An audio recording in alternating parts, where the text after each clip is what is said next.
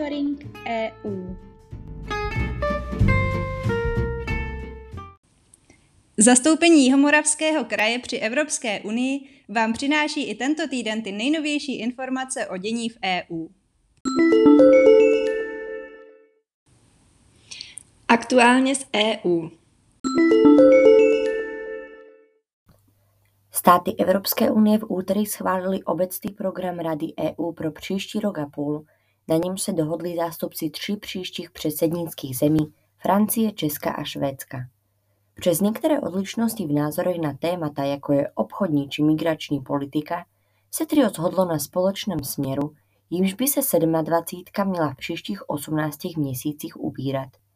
Zaměřící Paříž, Praha a Stockholm chtějí na klimaticky šetrné zotavení ekonomik po pandemické krizi, posilování zdravotní unie či lepší zabezpečení vnějších hranic bloku.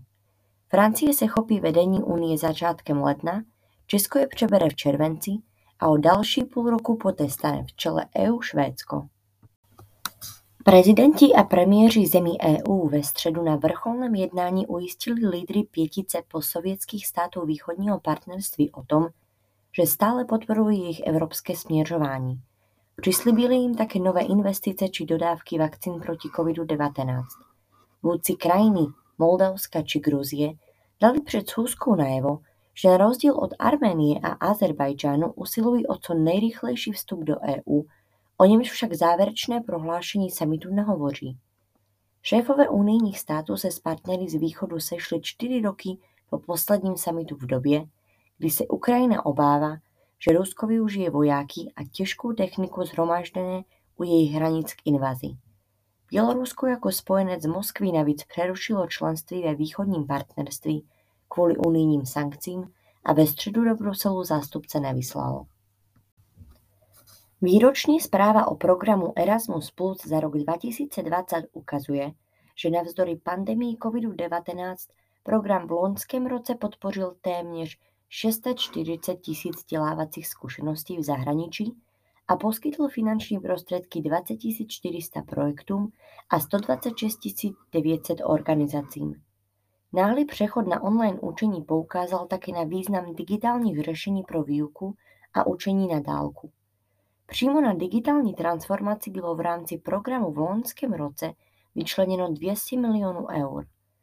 Celkový rozpočet v roce 2020 činil 3,78 miliardy eur, což je o 506 milionů eur, tedy o 15 více než v roce 2019.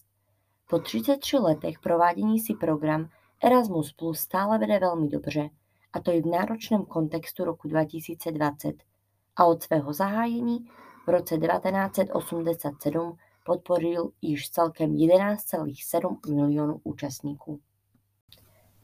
Na jednání výboru pro EU vláda schválila zprávu o realizaci Národního programu Reform 2021.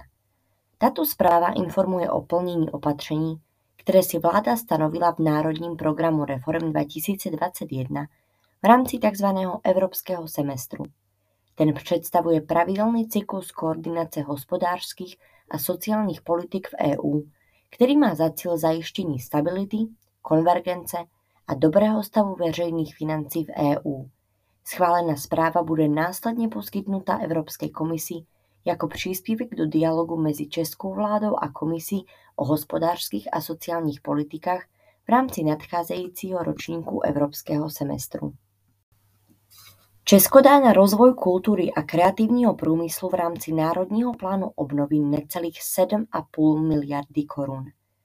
Další finance pak umělci mohou získat z evropských programů jako Kreativní Evropa. Schválené peníze pro kulturu a kreativce tvoří zhruba 4,3 z celkové sumy téměř 200 miliard korun na postpandemickou obnovu, za které velkou většinou Česko dostane od EU. Evropská komise přitom doporučila členským státům dát na kreativní průmysl a kulturu pouze okolo 1,5 Čeští umělci tak z pandemie vyjdou v evropském srovnání relativně dobře. Také celkové evropské prostředky pro kulturu jsou rekordní.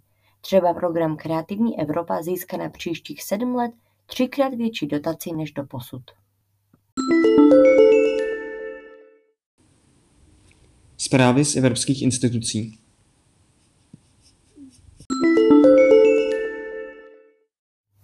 Evropský parlament dal zelenou aktu o digitálních trzích, jehož cílem je vrátit na digitální trh konkurenci a zamezit nekalým obchodním praktikám velkých internetových platform. O finální podobě ve středu odsouhlaseného textu nyní mohou začít vyjednávání s členskými státy sedmadvacítky. Novinka má unijním státům pomoci vyrovnat se s dominantním vlivem velkých firm, jako jsou Meta, tedy Facebook, Google, Amazon či Apple, které významně ovlivňují provoz a podobu dění na internetu. Podle Evropské komise takové firmy mnohdy záměrně stěžují konkurenci menším firmám. Návrh proto zakazuje některé postupy, které platformy využívají. Umožňuje komisi prověrovat a pokutovat online giganty za chování, které bude v rozporu s těmito pravidly. Evropská komise představila další návrhy v rámci zelené dohody. Týkají se trhu s plynem, který v současnosti tvoří zhruba čtvrtinu celkové spotřeby energie v EU. Zatímco dnes představuje 95 všech plynných energetických zdrojů zemní plyn, do poloviny století by to podle komise měla být výrazná menšina.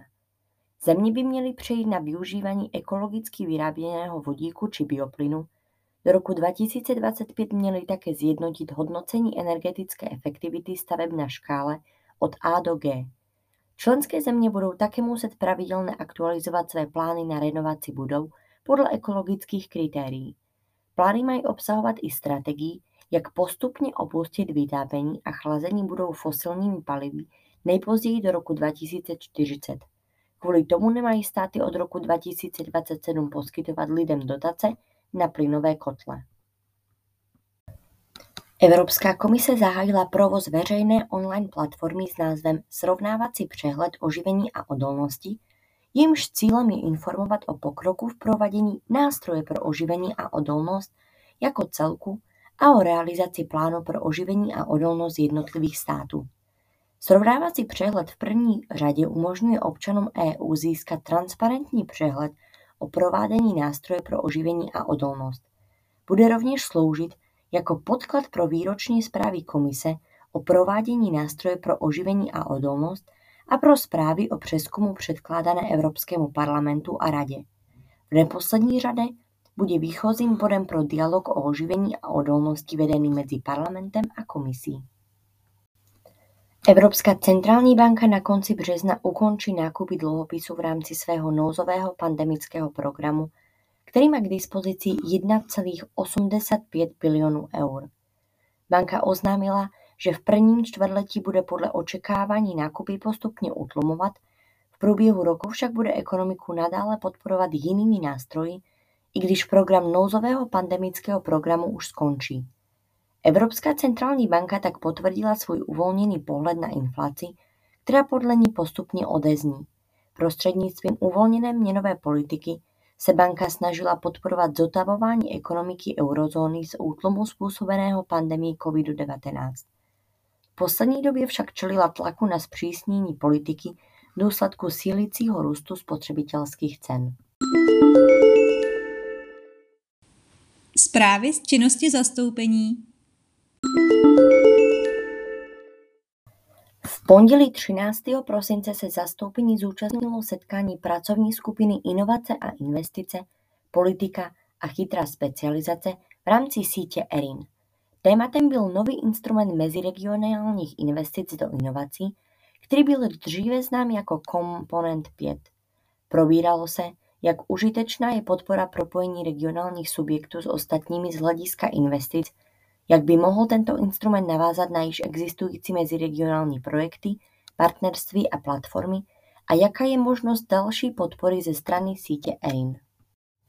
Dalšího setkání v rámci sítě ERIN se zastoupení zúčastnilo v úterý 14. prosince.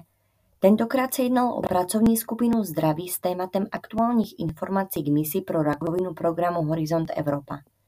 V návaznosti na nedávné zahájení mise a zveřejnění plánu jejich provádění účastníci s potěšením přivítali Tommyho Makelaho, ředitele výzkumu v Helsinském institutu pro vědy o životě Highlife a člena Rady mise pro rakovinu, aby poskytl členům aktuální informace týkající se této mise.